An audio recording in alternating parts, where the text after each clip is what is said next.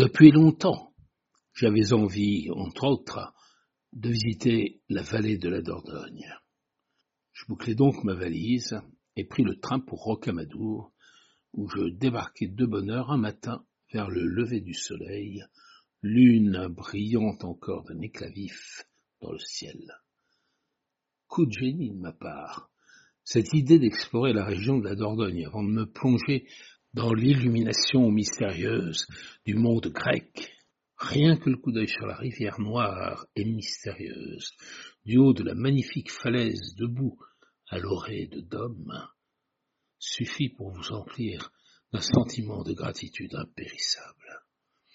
Pour moi, cette rivière, ce pays, appartiennent au poète Rainer Maria Rilke. Ce n'est pas plus la France que l'Autriche, ni même que l'Europe. C'est la terre d'enchantement, jalousement marquée par les poètes, et qu'eux seuls ont le droit de revendiquer comme leur. Ce qui rapproche le plus du paradis en attendant la Grèce.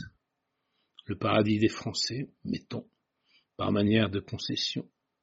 Un paradis, en fait, dont l'existence doit remonter à des milliers et des milliers d'années. Je suis convaincu que c'était bien cela pour l'homme de Cro-Magnon, malgré le témoignage fossilisé des formidables grottes qui indiquent des conditions de vie plutôt stupéfiantes et édifiantes.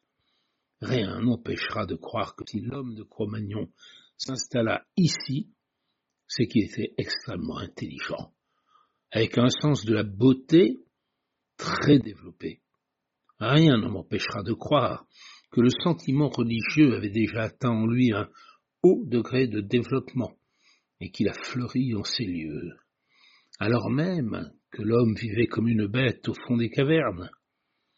Rien ne m'empêchera de croire que cette grande et pacifique région de France est destinée à demeurer éternellement un lieu sacré pour l'homme, et que, Lorsque la grande ville aura fini d'exterminer les poètes, leurs successeurs trouveront ici refuge et berceau. Cette visite à la Dordogne fut pour moi, je le répète, d'une importance capitale. Il m'en reste un espoir pour l'avenir de l'espèce, et même de notre planète. Il se peut qu'un jour la France cesse d'exister, mais la Dordogne survivra tout comme les rêves dont se nourrit l'âme humaine.